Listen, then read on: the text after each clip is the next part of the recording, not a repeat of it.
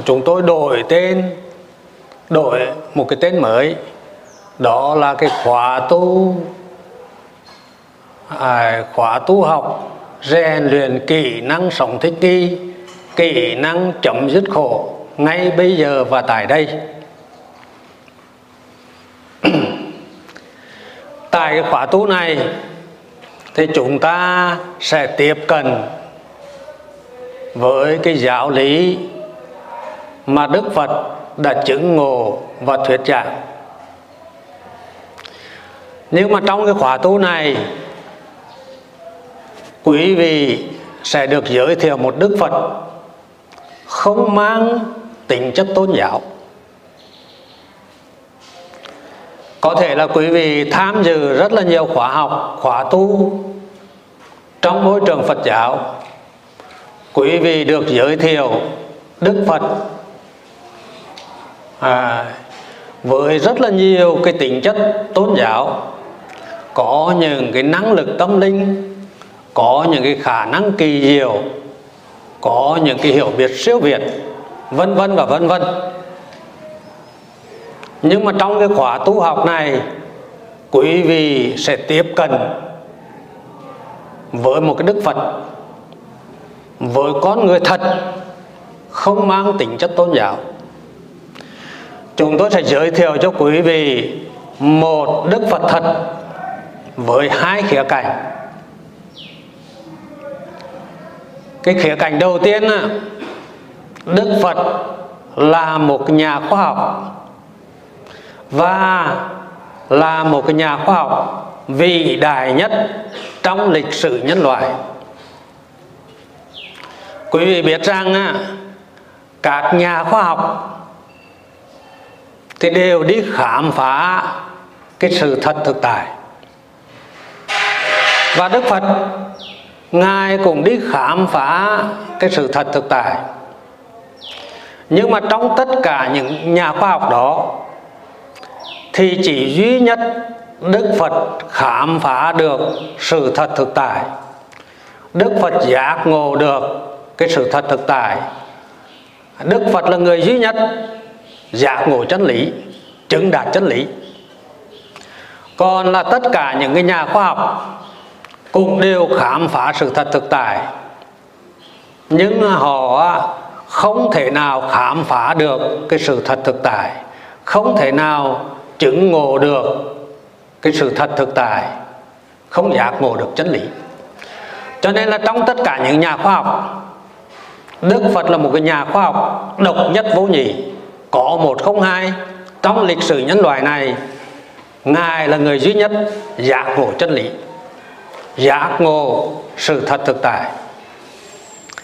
Cái phương diện thứ hai mà chúng tôi muốn giới thiệu với quý vị, không những đức phật là một nhà khoa học vĩ đại nhất trong lịch sử nhân loại, mà đức phật còn là một cái nhà giáo dục vĩ đại lội lạc nhất trong lịch sử nhân loại. Ngài giáo dục cái gì? Ngài giáo dục một lối sống thích nghi, một lối sống chấm dứt khổ ngay bây giờ và tại đây. Hay nói theo một cách khác là ngài giáo dục một cái lối sống lối sống bát chánh đạo trong cái khóa học này, quý vị sẽ tiếp cận với đức phật với hai cái khía cạnh đó. Một cái nhà khoa học và một cái nhà giáo dục lỗi lạc nhất trong lịch sử của nhân loại.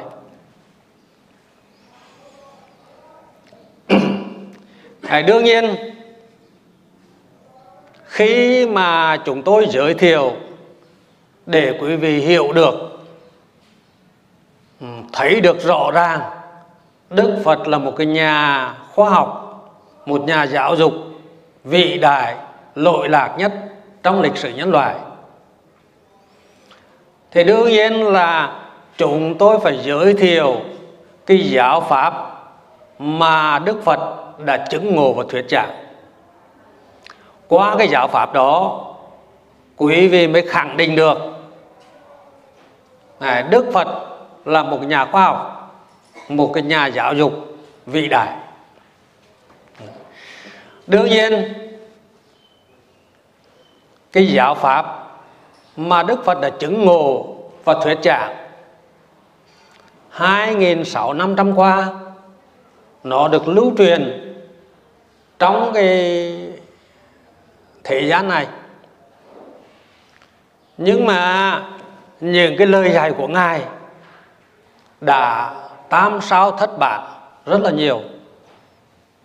Vậy thì à, là cái vấn đề đầu tiên của cái người muốn học Phật, muốn nghiên cứu Phật, là để thay đổi cái lối sống của mình, thay đổi cái cuộc đời của mình.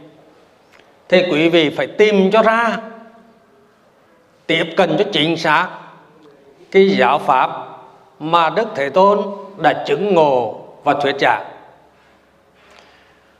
Cho nên là cái phần đầu tiên của một người học Phật là phải tìm cho ra, phải tìm cho được, phải tiếp cận cho chính xác cái giáo lý mà Đức Phật đã chứng ngộ và thuyết giảng. Đương nhiên quý vị thấy ở đây có thể rằng là có những người đã tìm hiểu Phật giáo rất là nhiều nhiều năm tháng.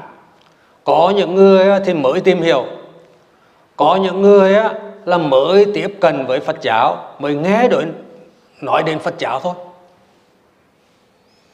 Thế nhưng mà uh,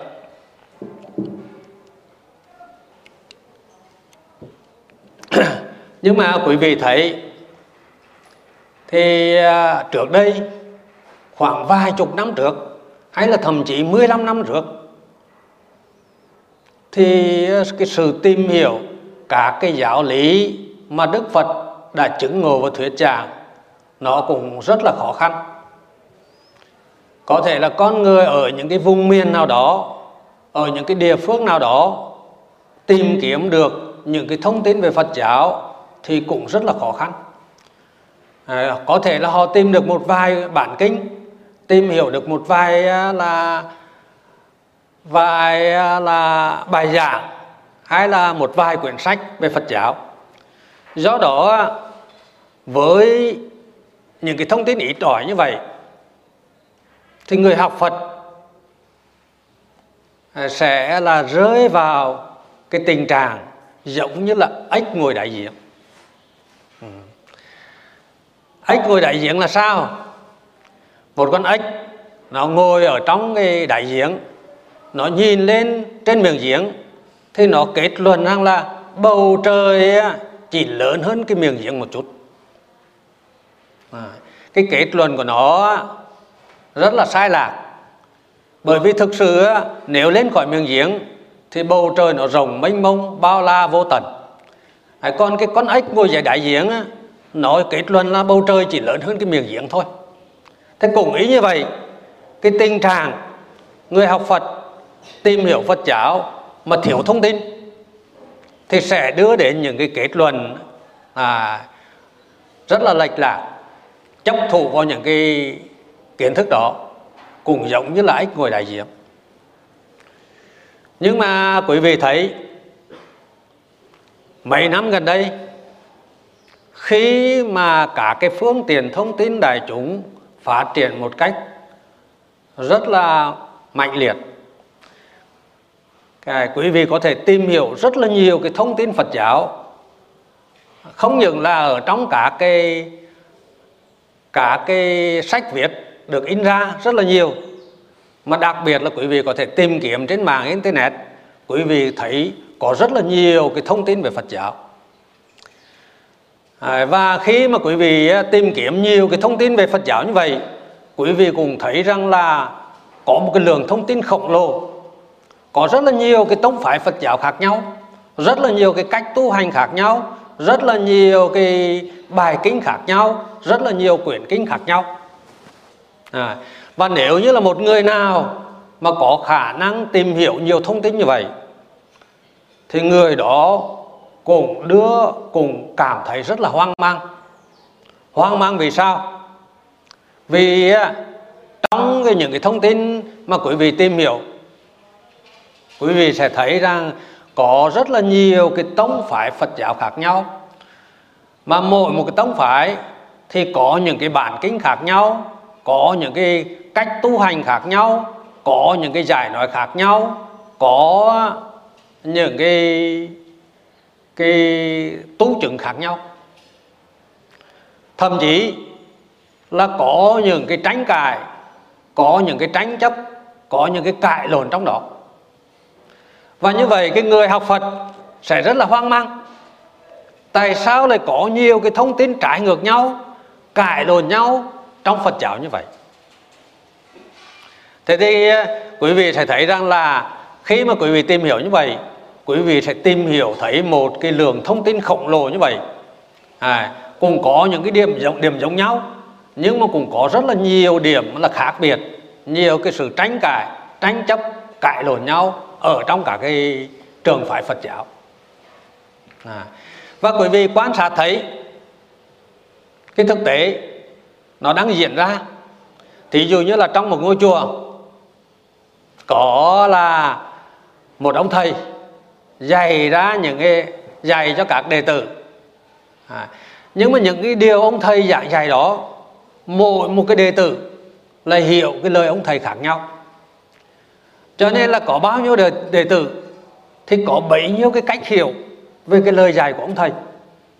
À, và quý vị thấy rằng là à, nếu như là mở rộng ra quý vị thấy rằng là có bao nhiêu người học Phật thì có bấy nhiêu cái lý giải về lời Phật dạy? À, quý vị thấy rằng là Bắc Tông thì hiểu lời Phật dạy theo kiểu Bắc Tông Nam Tông thì hiểu lời Phật dạy theo kiểu Nam Tông Tịnh Độ Tông thì hiểu lời Phật dạy theo kiểu Tịnh Độ Tông Mật Tông thì hiểu lời Phật dạy theo là Mật Tông vân vân. À, rồi thì là quý vị thấy rằng là ở trong cái cuộc sống những cái đông bóng họ cũng có cái cách hiểu đạo Phật theo kiểu của họ.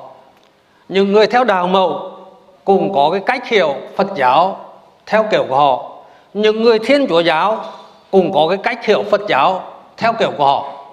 À, và như vậy là quý vị thấy rằng là có bao nhiêu người tìm hiểu Phật giáo thì có bấy nhiêu cái cách hiểu về Phật giáo. Mỗi người sẽ có một cái cách hiểu. Phật giáo khác nhau. Đương nhiên là cũng có những cái điểm chung, nhưng mà sẽ có những cái điểm riêng, điểm khác nhau của từng người một. Vậy thì chúng ta kết luận rằng là có bao nhiêu người học Phật, tìm hiểu Phật giáo thì có bấy nhiêu thứ Phật giáo. Vì vậy trong cái lịch sử Phật giáo đã hình thành ra một cái rừng thông tin về Phật giáo rất là đồ sộ rất là rộng lớn. À, mà nếu như là quý vị có dành cả cái thời gian của cuộc đời mình để đọc để tìm hiểu quý vị cũng có thể là không thể nào đọc hết được không thể nào hiểu hết được những cái lý giải của cả cái cái thông tin đó. Nhưng mà quý vị cũng quan sát một cái sự thật. À, trong cái thời gian này quý vị thấy là đức phật chỉ có một thôi. À, ngài là cái đức phật thích ca mâu ni đã xuất hiện ở ấn độ 2.600 năm trước. Đương nhiên chắc chắn rằng cái lời dạy của ngài ở đoạn đầu ở đoạn giữa và ở đoạn cuối sẽ không hề mâu thuẫn nhau sẽ không hề trái ngược nhau sẽ không có cãi lộn nhau. Và như vậy là chúng ta sẽ đi đến một kết luận. Trong cái rừng thông tin vô cùng vô tận trong cái rừng cây đó này, thì chỉ có một cây thật thôi. Còn lại là cây giả hết. Này, bởi vì quý vị thấy cái điều Đức Phật nói ra chỉ có một. Nó thống nhất ở đoạn đầu đoạn giữa đoạn cuối. Không thể có cái tiền hầu bất nhất không có cái sự mâu thuẫn lẫn nhau. À, còn à, cái những cái thông tin hiện tại thì là tiền hầu bất nhất thì là tranh luận tranh cãi nhau mâu thuẫn nhau. Vậy thì là quý vị sẽ thấy rằng là uh, trong cái rừng thông tin vô cùng vô tận rất là nhiều cái trường phái Phật giáo như vậy. Chỉ có một Đức Phật thật. Còn lại á, là giả hết. À, đương nhiên cũng có thể có những cái điều nó tương tự. Có những điều nó na ná. Có những điều nó nó là hơi giống. Nhưng mà đương nhiên tuyệt nhiên đó không phải là thật. À, có thể là có những điều nán ná điều tương tự điều giống giống nhưng đó không phải là giáo lý của đức phật thích ca mâu ni.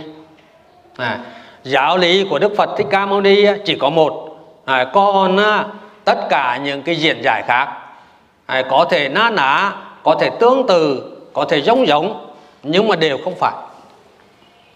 Và một cái vấn đề đặt ra là nếu như là quý vị tu học theo Đức Phật Thích Ca Mâu Ni mà quý vị không bắt gặp được, không tiếp cận được, không tiếp thu được cái giáo lý mà thật mà Đức Phật Thích Ca Mâu Ni đã chứng ngộ và thuyết giảng. Quý vị có thể như vậy là quý vị có thể bắt gặp cái na ná, cái giống giống hay là thậm chí là những cái điều trái ngược. Và nếu như là quý vị tiếp thu những thứ đó, quý vị thực hành theo, quý vị sẽ không bao giờ đạt được giác ngộ và giải thoát như là Đức Phật Thích Ca Mâu Ni đã giác ngộ và giải thoát. Nếu như là quý vị á, tìm cầu, cố gắng, may mắn, quý vị bắt gặp được, tiếp thu được giáo lý thật của Đức Phật Thích Ca Mâu Ni thì lúc đó quý vị sẽ thực hành, quý vị sẽ đạt được giác ngộ và giải thoát như là Đức Phật đã giác ngộ và giải thoát. Vậy thì cái vấn đề đầu tiên á, mà quý vị phải tìm kiếm cho ra cái giáo pháp mà Đức Phật Thích Ca Mâu Ni đã chứng ngộ và thuyết giảng. À, trong cái rừng thông tin vô cùng vô tận mênh mông như vậy, quý vị tìm ra cái thông tin thật, cái giáo pháp mà Đức Phật Thích Ca Mâu Ni đã chứng ngộ và thuyết giảng. Thế thì là à, để tìm được cái giáo lý mà Đức Phật Thích Ca Mâu Ni đã chứng ngộ và thuyết giảng, quý vị phải hết sức khôn ngoan. Khôn ngoan như thế nào?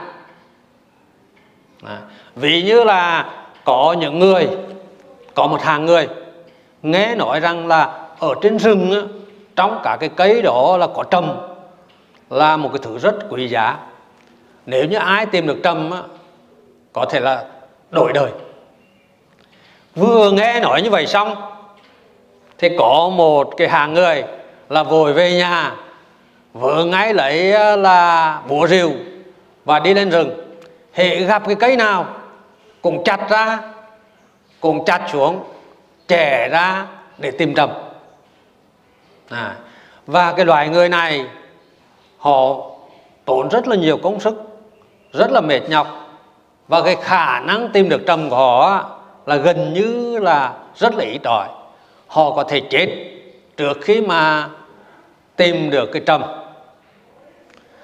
Còn một cái hàng người thứ hai sau khi nghe lợi trên rừng trong cả cái cây đó có trầm.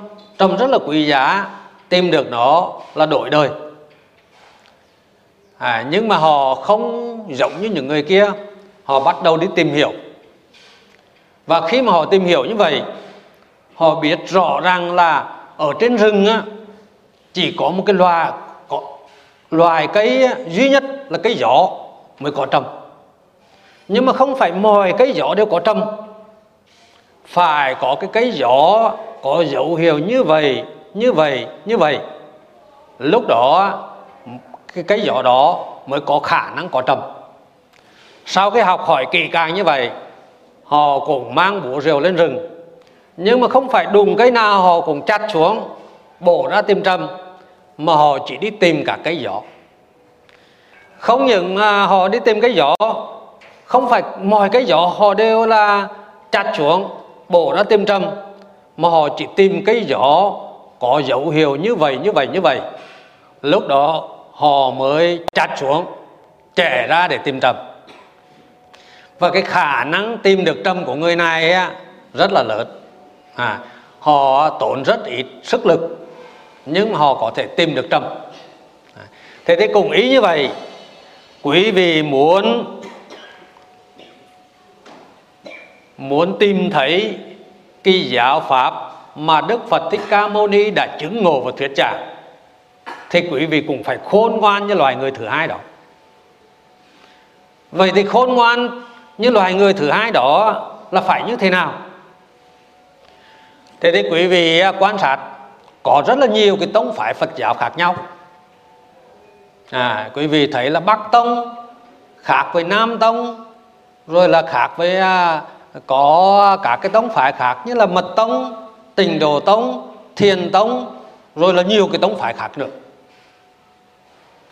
Tuy rằng à, cả cái tông phái đó có những cái bộ kinh khác nhau có những cái cách hiểu khác nhau về lời Phật dạy có cả cái cách tu chứng khác nhau và thậm chí là mâu thuẫn nhau đối lập nhau cãi lộn nhau nhưng mà tất cả các tông phái Phật giáo thì đều có cái điểm chung là họ đều tôn trọng ba cái pháp gọi là pháp niệm Phật, niệm pháp và niệm tăng.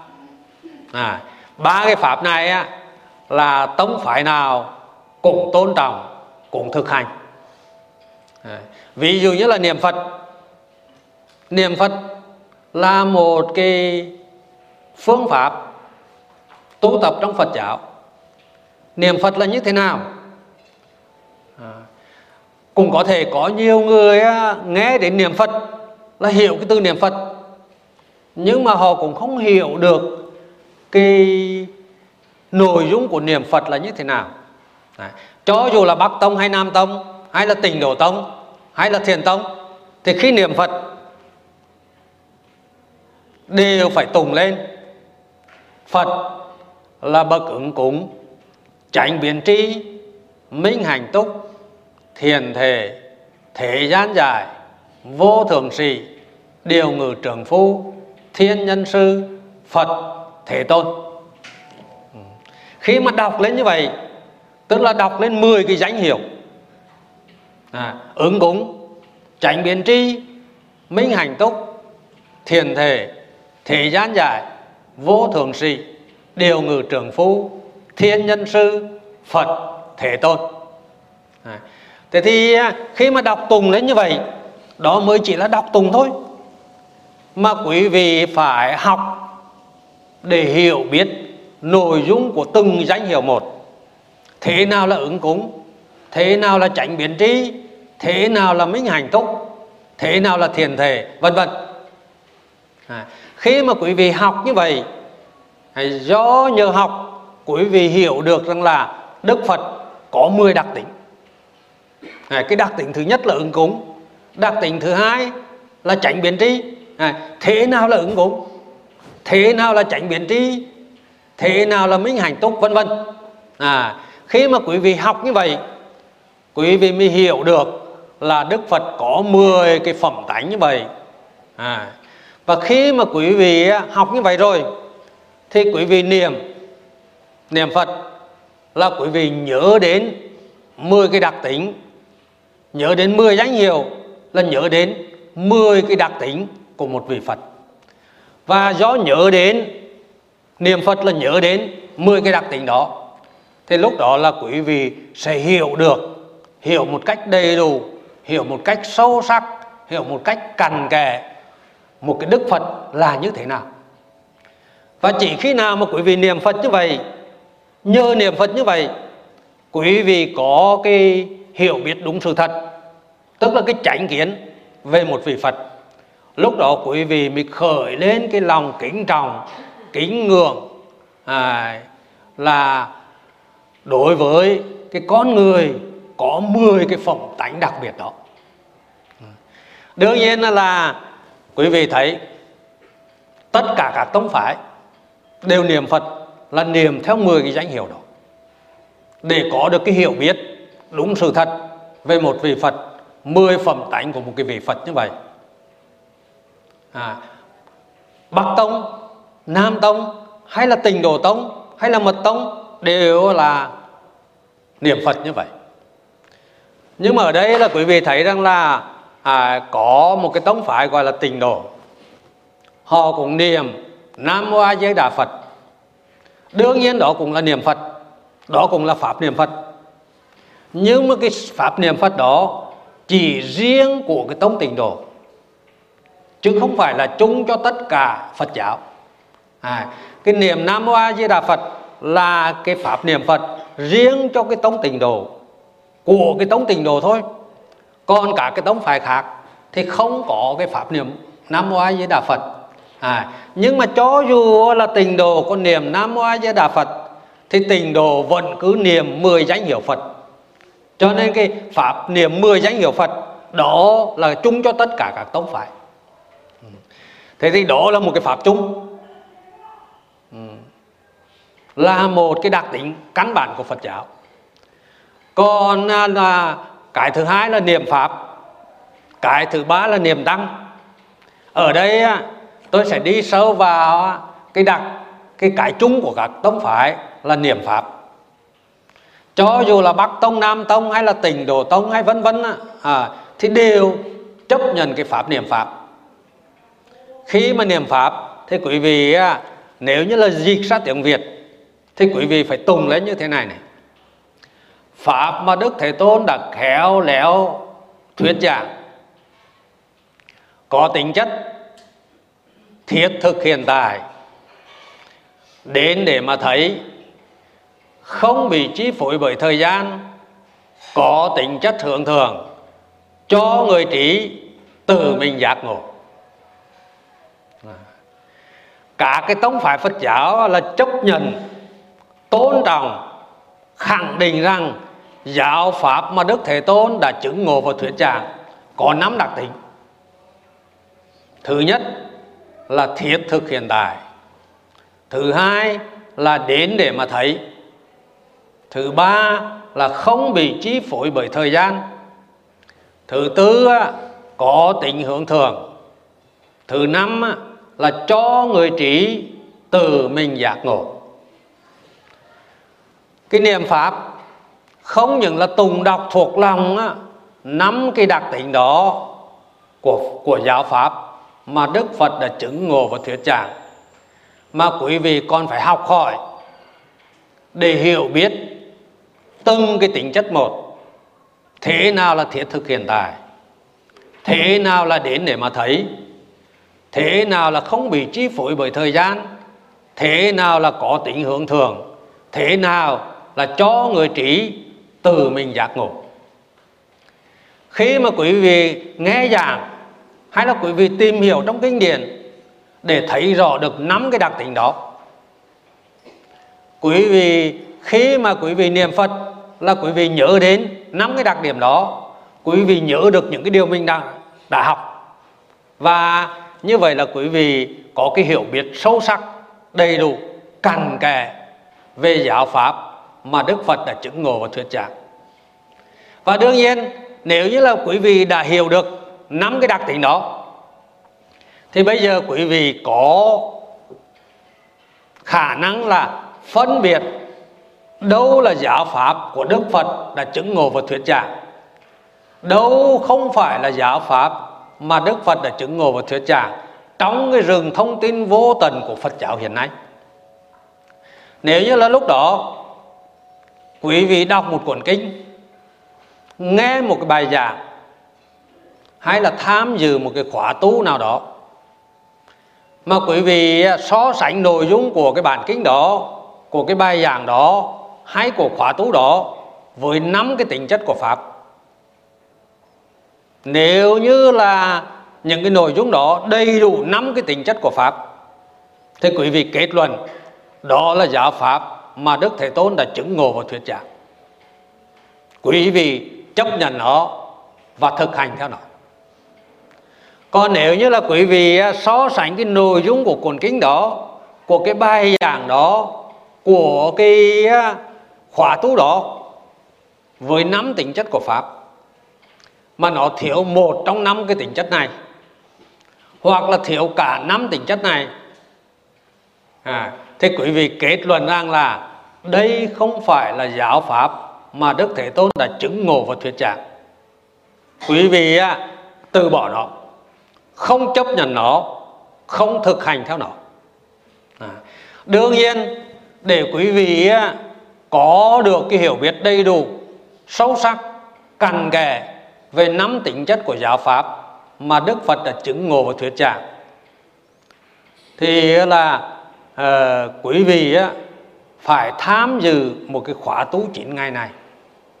Sau cái khóa tu 9 ngày này, nhờ cái pháp học, quý vị nghe giảng, nhờ cái pháp hành mà quý vị thực hành, và nhờ cái kết quả do cái pháp học, pháp hành đưa lại, quý vị sẽ thấy biết như thật, thấy biết một cách đúng sự thật, sâu sắc, cặn kẽ giáo pháp mà đức thế tôn đã chứng ngộ và thuyết giảng, có năm tính chất. Một là thiết thực hiện tại hai là đến để mà thấy, ba là không bị chi phối bởi thời gian, bốn là có tính chất hướng thường năm là cho người trí tự mình giác ngộ.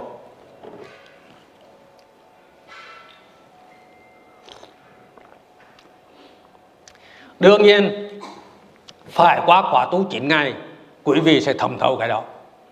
Nhưng mà đầu tiên là tôi sẽ giới thiệu sơ lược cho quý vị về năm cái tính chất này để quý vị à, có được những cái tiêu chuẩn giống như là một cái người giáo viên có cái brem để chấm bài học sinh. À, khi mà à, cái người thầy giáo so sánh cái nội dung cái bài làm của học sinh với cái bậc, với cái bảng tiêu chuẩn, với cái brem để chấm điểm. Thì là bây giờ quý vị cũng làm tương tự như vậy. Vậy thì à, quý vị phải hiểu đầu tiên cái giáo pháp mà đức thế tôn đã chứng ngộ và thuyết giảng. Cái tính chất đầu tiên là thiết thực hiện tại. Thế nào là thiết thực hiện tại? Quý vị thấy rằng là tí nữa quý vị sẽ nghiên cứu sẽ khảo sát cái sự thật. Mọi cái công việc làm của nhân loại này, thì đều hướng đến một cái mục đích rất là thiết thực đó là chấm dứt khổ. À, con người đang bị khổ nó đầy đọa nó đánh vây nó chi phối. Cho nên là con người làm tất cả mọi công việc ở trong cái cuộc sống này với một mục đích là chấm dứt khổ. Cho nên là những cái việc đó là thiết thực. Ai cũng đang làm việc cả làm việc thiết thực. À, thiết thực ở đây là đưa đến cái mục đích là chấm dứt khổ. À, vì vậy là quý vị quan sát thấy rằng là à, kể cả người nông dân đi làm à, mỗi ngày người công nhân đi làm hay là học sinh đi học hay là uh, cả cái doanh nghiệp vân vân ai cũng đang nỗ lực phấn đấu làm cả cái công việc hàng ngày của mình từng giây từng phút.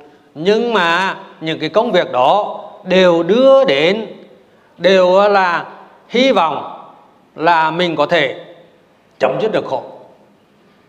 Cho nên là mọi cái công việc của con người làm đều là thiết thực cả.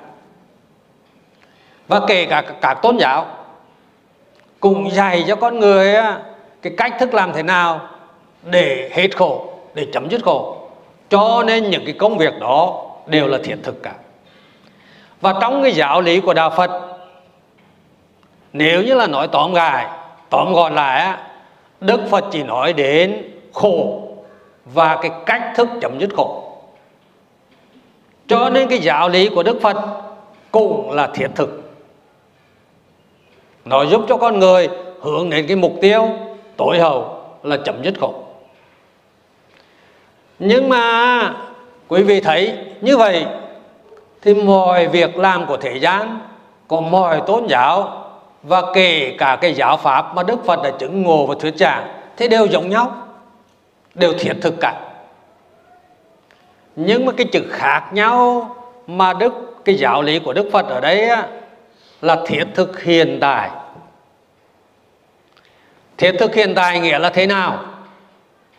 Thì quý vị, quan sát cái cuộc đời, cái lối sống của nhân loại. Cái nhân loại này, ai cũng đang sống, cũng đang làm việc à, làm những cái công việc hàng ngày thiết thực để chấm dứt khổ. Nhưng mà với cái hy vọng, khi nào mình làm xong những cái công việc đó, ở một ngày mai nào đó ở một cái tương lai nào đó, thì lúc đó mình sẽ hết khổ. Quý vị, nếu như là quan sát sự thật của đời sống nhân loại, thì ai cũng đang cố gắng làm lùng chịu đựng cái khổ trong giây phút hiện tại. Để hy vọng rằng là tương lai mình làm xong việc đó, mình làm thành công việc đó, thì mình sẽ hết khổ. Có phải vậy không quý vị? À quý vị cứ quan sát sự thật cuộc đời con người là luôn luôn chịu đựng khổ và chờ đợi hết khổ hy vọng hết khổ ở tương lai. À, hay quý vị thấy rằng là cứ quan sát cuộc đời con người bất kỳ ai như vậy và kể cả các tôn giáo cũng như vậy chủ trương rằng sống trong cuộc đời này là phải chịu đựng khổ cố gắng chịu đựng mọi cái cái đắng khổ não cuộc đời để hy vọng rằng à, tương lai một ngày mai một cái tương lai nào đó mình sẽ hết khổ. Toàn thể nhân loại này là hy vọng hết khổ ở tương lai. Và quý vị quan sát thấy rằng là cái người nào mà không còn hy vọng hết khổ trong tương lai nữa cái cửa tương lai đã đóng kín trước mặt họ thì lúc nào lúc này cái khổ trong cái hiện tại nó hiện nguyên hình người đó không thể nào chịu đựng khổ được nữa. Và người đó chọn cái cái cách thức là tự sát à, để chấm dứt cái khổ trong hiện tại này đấy. À. thế thì toàn thể nhân loại này sống bởi cái sự chịu đựng khổ trong hiện tại và hy vọng thoát khổ trong tương lai. À, quý vị quan sát cái cuộc đời thực của của mọi người. Thí dụ như là uh, hai à, hai vợ chồng lấy nhau rồi, sinh ra một cái đứa con. Khi mà đứa con mới đẻ ra, thì nghĩ rằng là bây giờ là mình phải chịu đựng khổ để chăm sóc con mình. Con mình là nó nó biết chừng, nó biết đi rồi là lúc đó là mình khỏe rồi. Có phải vậy không quý à thế đến khi là cái đứa con biết đi, thì là vẫn chịu đựng khổ. Tiếp tục, hy vọng rằng là khi nó là đi vào học lớp 1 là mình khỏe rồi. Nhưng mà đến khi nó là học lớp 1 thì vẫn là chịu đường khổ để chăm sóc nó đó. Hy vọng là nó học xong đại học thì là sẽ hết khổ. À thế thì khi mà nó học xong đại học rồi thì là lại chịu đựng khổ để làm sao là cưới vợ cưới chồng cho nó.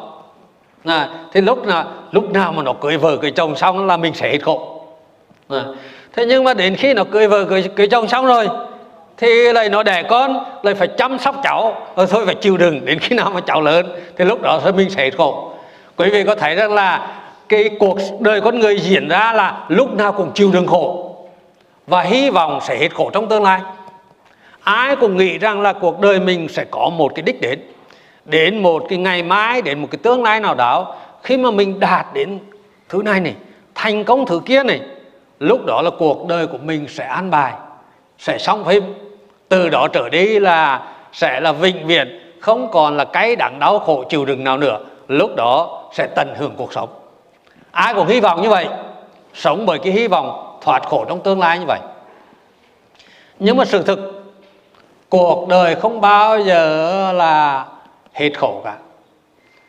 Quý vị thấy rằng là là là là là cứ cứ nghĩ rằng mình làm xong việc đó thì mình sẽ hết khổ nhưng mà làm xong rồi kết quả mỹ man rồi thì lại là việc khác lại đến món ạ à, là vẫn phải chịu đựng khổ.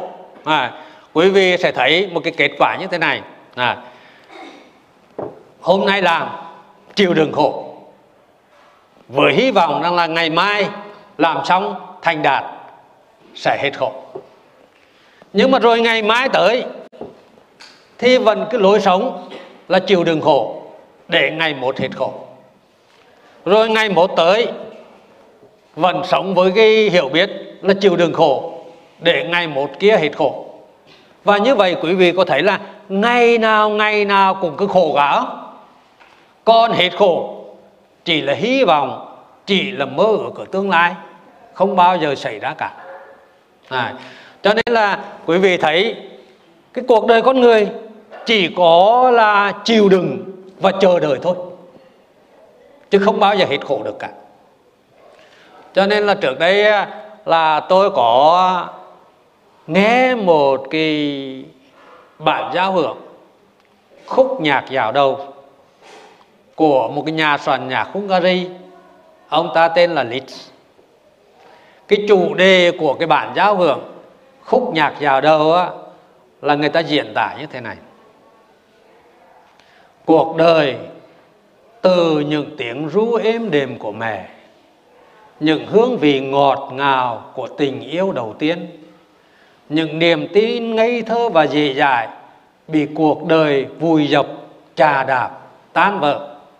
Đến khi con người lao vào cuộc đấu tranh, tìm thấy hạnh phúc trong sự chiến thắng và cả bản hạnh phúc tang lệ cuối cùng, tất cả tất cả đều chỉ là khúc nhạc dạo đầu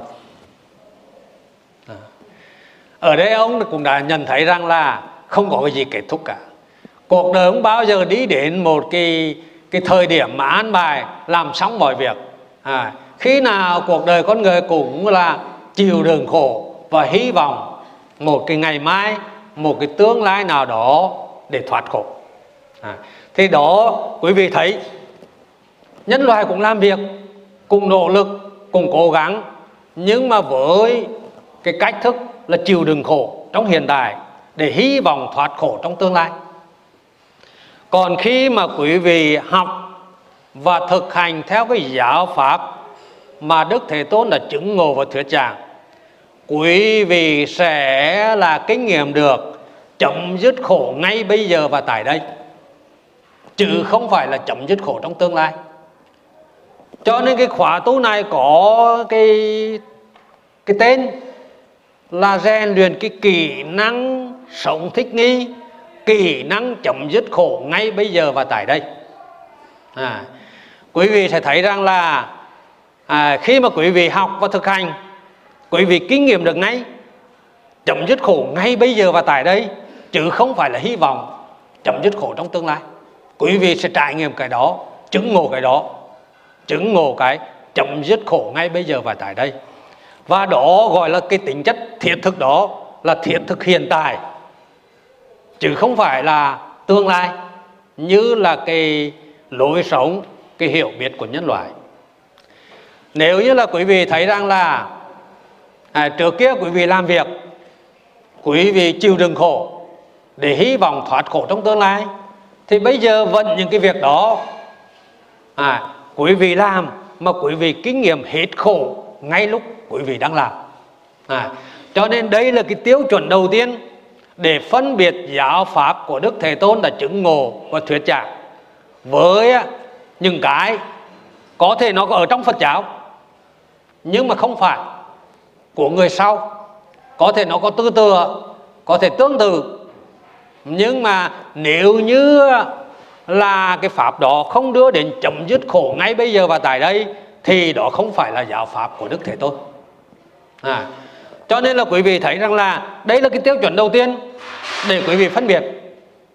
Khi nào mà quý vị tu mà quý vị còn là hy vọng đến kết quả trong tương lai ở đời sau ở một cái tương lai nào đó thì đó không phải là giáo pháp của Đức Thế Tôn à, quý vị còn tu cho ngày mai tu cho tương lai tu cho kiếp sau thì đó là không phải. Tôi khẳng định là đó không phải là giáo pháp của đức thầy tôn. À, những gì mà quý vị à, thực hành mà chấm dứt khổ ngay bây giờ và tại đây thì à, đó mới là giáo pháp của đức thế tôn. À, nếu như là quý vị thấy cái giờ giây phút này quý vị biết cách chấm dứt khổ thì trong giờ này quý vị chấm dứt được khổ không nào? Và nếu như trong giờ này quý vị chấm dứt được khổ quý vị có thể thực hành cả ngày, để cả ngày hôm nay trong hiện tại này quý vị chấm dứt được khổ. Thế thì cái ngày mai tới, khi mà ngày mai trở thành hiện thực, thì lúc đó quý vị cũng biết cách chấm dứt khổ ở trong cái ngày mai đó. Như vậy khi khi mà quý vị đã hết khổ trong cái giây phút hiện tại quý vị có còn hy vọng hết khổ nữa không? À, hết khổ rồi thì đâu còn hy vọng hết khổ trong tương lai nữa. Cho nên cái điều này là hết sức quan trọng. Nếu như là quý vị mà à, đến cái khóa tu nào à, đọc cái quyển kinh nào nghe cái giáo pháp nào mà hướng quý vị đến quý vị cứ tu đi chịu đựng khổ đi làm phước đi vân vân. Để là mai sau để tương lai để đời sau là quý vị hết khổ. Thì à, là quý vị phải thấy rằng là đó không phải là giáo pháp của đức thế tôn. Đó là của người sau hay là các tôn giáo khác. Cho dù à, nó à, có dán cái mạc phật giáo đi nữa thì đó không phải là giáo pháp. À, thế là đấy là cái cái đầu tiên mà quý vị phải hiểu kỹ. Cái tiêu chuẩn thứ hai là giáo pháp của đức thế tôn là đến để mà thấy chứ không phải đến để mà tin. Ừ. Nhưng mà đầu tiên là quý vị phải hiểu thế nào là đến để mà thấy cái đó? À, thí dụ như là bây giờ quý vị à, nhìn thấy cái đĩa hoa trước mặt sư nguyên tuệ. Quý vị ở đây hướng lên đây ai cũng nhìn thấy cái đĩa hoa này cả. Này và đối với cái đối tượng mà quý vị thấy đây quý vị mắt thấy tai nghe không ai cãi lộn gì về về cái đối tượng này nữa. Và quý vị cũng nghi ngờ gió dự phân vân lượng lự gì về cái đối tượng mà quý vị thấy đây. Nhưng bây giờ giả thiết là có một cái nhóm người ở trong Sài Gòn đó, họ cũng đang tập trung như thế này và bây giờ hỏi họ trước mặt sư Nguyên Tuệ có cái đĩa hoa không? Và một người trong quý vị điện thoại cho họ trả lời đi trước mặt sư Nguyên Tuệ là có cái lò hoa đó có cái đĩa hoa đó. Và những người ở trong Sài Gòn đó họ tin theo người đó. À, và họ cũng trả lời là đồng loạt trả lời là trước mặt sư Nguyên Tuệ có cái đĩa hoa nhưng mà sau khi họ trả lời là trước mặt sư Nguyên Tuệ có cái đĩa hoa rồi á thì mỗi người trong bọn họ sẽ nghĩ tưởng ra cái đĩa hoa trước mặt sư Nguyên Tuệ là khác nhau. À, người thì nghĩ người thì tưởng ra nó là bằng nhựa người thì tưởng ra là nó là hoa ly người thì tưởng ra nó là hoa hồng vân vân. À, mỗi người sẽ nghĩ tưởng ra cái cái đĩa hoa trước mặt sư nguyên tuệ là khác nhau phải không và do đó họ có thể cãi lộn nhau tôi mới đúng tôi mới đúng còn anh sai. À, và bản thân cái địa hóa trước mặt sư nguyên tuệ mà họ biết ừ. họ cũng phân vân cũng lượng lự cũng nghi ngờ cũng do dự. Không phải là nó có phải là hoa hồng không? Nó có à, nó có phải là hoa hồng trắng ấy, hay là hoa hồng đỏ? Vân vân vân vân. À, thế thì những người trong Sài Gòn á, vẫn biết là trước mặt hoa sư nguyên tuệ là có cái địa hoa nhưng mà họ đến để mà tin. À, qua lời người khác. Còn quý vị á, là đến để mà thấy là mắt thấy tai nghe phải phải không? À, cho nên là quý vị phải hiểu là đến để mà thấy là phải mình mắt thấy tai nghe phải từ mình kiểm tra kiểm chứng được cái đối tượng đó còn là đến để mà tin là tin theo người khác à, và không thể nào kiểm tra kiểm chứng được nó ừ. thế thì quý vị thấy nếu như là giáo pháp của đức phật thích ca mâu ni là đến để mà thấy mà nếu như là ngài thuyết pháp về những cái cõi trời vi diệu nào đó về một cái thế giới tâm linh nào đó hay là thậm chí ngài mô tả cái đời sống của người dân Ấn Độ 2.600 năm trước, lúc mà ngài còn tài thế. Thế quý vị có đến để mà thấy được không? Không thể nào đến để mà thấy được. Quý vị không thể nào kiểm. Quý vị không thể nào kiểm tra, kiểm chứng được những cái đó là có thật hay không không có thật. À. à. thế thì à, à, quý vị hiểu nếu như là đức phật thuyết pháp là đến để mà thấy thì à, không thể, ngài không thể nói những cái chuyện trên trời dưới đất như vậy. Vậy thì ngài nói cái gì mà quý vị có thể kiểm tra kiểm chứng được thì lúc đó mới gọi là đến để mà thấy. À, vậy thì ngài nói cái gì? Bây giờ quý vị quan sát này thì dụ như là ở trên cái bàn này có một cái bánh đá vừa được nướng chín. Ừ. Nếu như là có một cái người thanh niên ăn cái bánh đa này, thì anh ta sẽ phát biểu, tôi biết cái bánh đa này giòn quá. Ừ.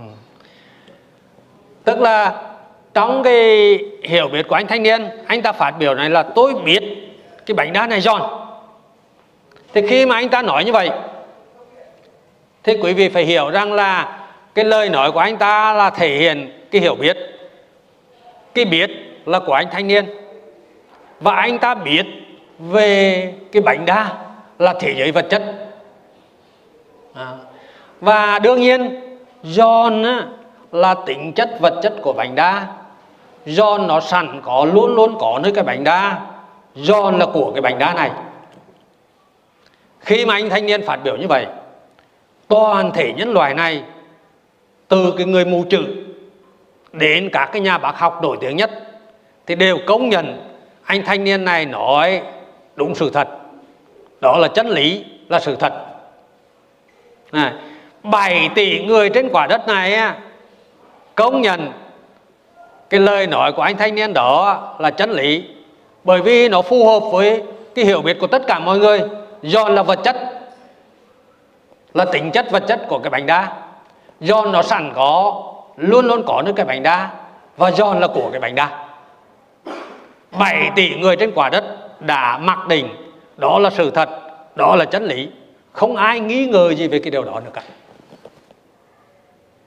À, nhưng bây giờ chúng ta thử nghi ngờ nghi ngờ cái điều đó xem xét nó là có đúng với sự thật không? Cái hiểu biết đó có đúng với sự thật không?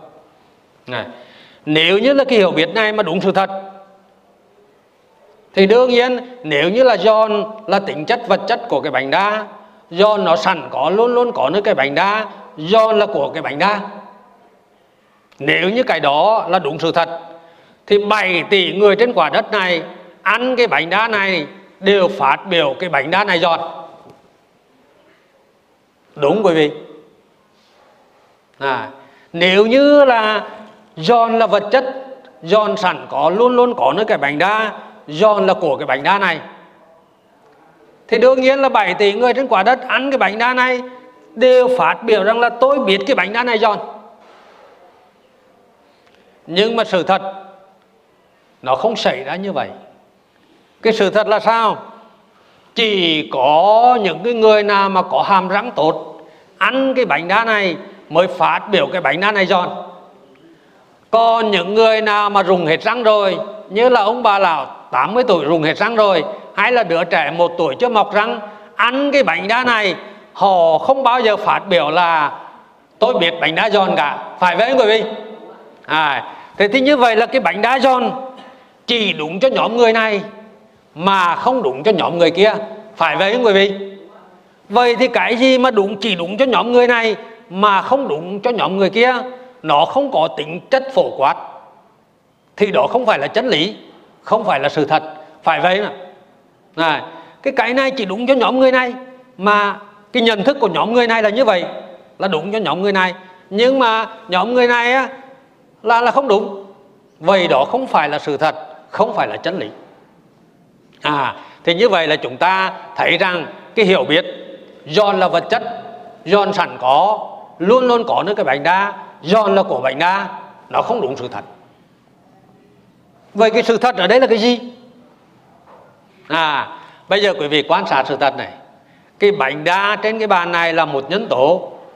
Cái hàm răng của quý vị đang ở đó là cái nhân tố thứ hai.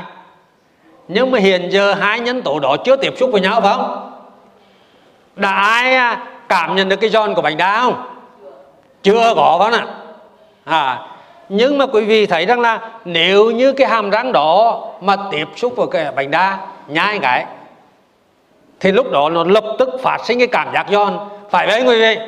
À có phải rằng là quý vị dùng cái từ giòn để truyền thông với nhau để diễn tả cái hiện tượng răng tiếp xúc với cái bánh đa nhái cái thì lúc đó phát sinh cái cảm giác giòn phải không ạ thực tài mà quý vị dùng cái từ giòn để tả là cái cảm giác giòn đúng vậy không? Và khi mà quý vị quay lại cái cảm giác giòn đó nó là tâm hay là vật? Nó là tâm đó nè. à, và quý vị thấy cái cảm giác giòn. À, khi nào mà răng tiếp xúc với cái bánh đa thì lúc đó nó mới phát sinh cảm giác giòn. Hệ tiếp xúc thì cảm giác có, có giòn có con nữa không?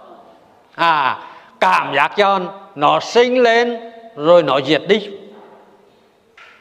À, nó không tồn tại vĩnh viễn mất à, à vậy thì quý vị thấy à cái cái đối tượng thực tại mà quý vị cảm nhận hàng ngày là cái cảm giác giòn. Nó do răng tiếp xúc với bánh đa lúc đó nó phát sinh. Hệ tiếp xúc là nó diệt vậy thì cái cảm giác cho đó nó sinh lên rồi nó diệt đi cho nên nó gọi là vô thường. Vô thường có nghĩa là nó không sẵn có không luôn luôn có ở đâu cả. Có phải không nó không có trong cái bánh đa nó không có nơi răng món ạ. À. à, chỉ khi nào răng và bánh đa tiếp xúc lúc đó nó mới phát sinh. Cho nên là cái thực tại mà quý vị cảm nhận đó là cái cảm giác giòn nó sinh lên rồi nó diệt đi nó vô thường. Và thứ hai là cái cảm giác cho nó đương nhiên nó không phải là của răng. Và đương nhiên nó cũng không phải là của bánh đa phải không ạ à, cho nên cảm giác cho nó cái bánh đa không phải là chủ nhân chủ sở của nó. Răng không phải là chủ nhân chủ sở của cái cảm giác cho cho nên cảm giác cho đó có cái tính chất là không có cái gì là chủ nhân chủ sở của nó. Cho nên nó gọi là vô chủ vô sở vậy cái thực tại mà quý vị dùng cái từ giòn để diễn tả với nhau để truyền thông với nhau là để chỉ cho cái cảm giác giòn. Do là răng tiếp xúc với bánh đa mà phát sinh nó là tâm chứ không phải là vật. Không phải là vật chất nó là tâm. À, nó vô thường nó vô chủ vô sở. À, thế như vậy là quý vị sẽ thấy rằng là à cái mà hàng ngày quý vị cảm nhận cái thực tại đó là cái cảm giác tròn là tâm chứ không phải vật. Nó vô thường nó vô chủ vô sở. Chứ không phải là quý vị cảm nhận được cái tính chất vật chất của cái bánh đa không phải là nó sẵn có luôn luôn có những cái bánh đa không phải là nó là của cái bóng đa bánh đa à, thì như vậy là quý vị sẽ thấy rằng là cái thực tại mà quý vị cảm nhận là tâm chứ không phải là vật nó vô thường nó vô chủ vô sở. Vậy thì bây giờ quý vị à, hình dung ra thời đức phật còn tại thế. Khi mà hàm răng ngài vẫn tốt thì nếu như là có cái bánh đa nướng chín đây mà răng ngài tiếp xúc nó có phát sinh cái cảm giác giòn giống như quý vị không? À, nhưng mà có một cái là ngài mới phát hiện ra là cái cảm giác giòn đó là do răng tiếp xúc với cái bánh đa mà phát sinh, nó vô thường, nó vô chủ, vô sở. Và ngài giảng là giảng cái đó. Và bây giờ nếu như là tôi tôi giảng, giống như là ngài giảng như vậy, quý vị có kiểm tra kiểm chứng được không? Quý vị kiểm tra kiểm chứng được rằng là cái mà quý vị cảm nhận đấy là cái cảm giác do nó vô thường, vô chủ, vô sở. Phải biết không? Này, quý vị tự mình kiểm tra kiểm chứng được cái đó.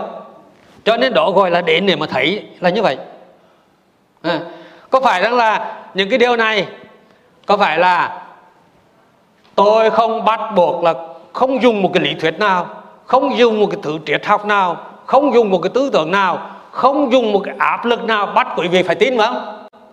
Đúng không? Mà tôi chỉ thuần túy hướng dẫn quý vị để quan sát cái sự thật đó.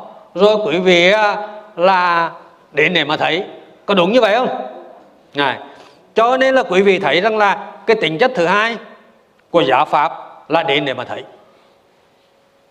à chứ Đức Phật không bao giờ dùng một cái thể, một cái triết học, một cái tư tưởng hay một cái gì đó là nhồi sò quý vị, bắt quý vị phải tin mà giáo pháp của Đức Phật là chỉ thuần túy hướng dẫn quý vị quan sát sự thật để quý vị từ mình thấy từ mình biết từ mình rút ra kết luận à cho nên là cái này nó khác hẳn với mọi cái phương pháp học tập của nhân loại. Nhân loại thì ông thầy là bắt học sinh phải phải tin vào nè à, nhồi sò những cái tư tưởng vân vân. À, thế thì à, cái cái tính chất thứ hai là đến để mà thấy. Nếu như là quý vị à, mà à, tiếp thu một bài giảng đọc một quyển kinh hay là tham dự một khóa tu mà người ta bắt quý vị phải tin cái này bắt quý vị phải tin cái kia vân vân thì à, quý vị kết luận đó không phải là giáo pháp. Chỉ khi nào á mà quý vị tự mình á, quan sát sự thật nhờ được hướng dẫn Đức Phật cũng chỉ là hướng dẫn mọi người quan sát cái sự thật thôi. Rồi họ đến để mà thấy chứ không phải là đến để mà tin lời Đức Phật. À thì đó là cái tính chất thứ hai. Cái tính chất thứ ba là không bị chi phối bởi thời gian. Không bị chi phối bởi thời gian nghĩa là sao? Cái giáo pháp mà Đức Phật chứng ngộ và thuyết giảng, nói gọn lại là tự thành đế, là bốn cái sự thật về khổ, nguyên nhân khổ, sự chấm dứt khổ và con đường chấm dứt khổ cái giáo lý đó nó không bị chi phối bởi thời gian tức là nó không thay đổi theo thời gian. À, cái hiểu biết của con người là thay đổi theo thời gian. Thì dường như là nhân loại thì như là quý vị nói là à, là, là là cho con bú sữa mẹ chẳng hạn. Quý vị á, quan sát thấy biết bao nhiêu là quan điểm thay đổi đó ạ. À, một cái vấn đề nhỏ nhặt như vậy thôi. Nhưng mà lúc thì là là chấp nhận cái quan điểm này lúc thì chấp nhận quan điểm khác à, nó thay đổi theo thời gian. Còn á, cái tự thành đế cho dù một cái đức phật quá khứ phát triển ra hay là một cái đức phật hiện tại phát triển ra hay là một cái đức phật tương lai phát triển ra thì đều giống như hệt nhau không có thay đổi. Loài người thì cho rằng là à, mình nỗ lực phấn đấu bây giờ chịu đựng khổ bây giờ để à, mai sau mình thành công thì mình hết khổ.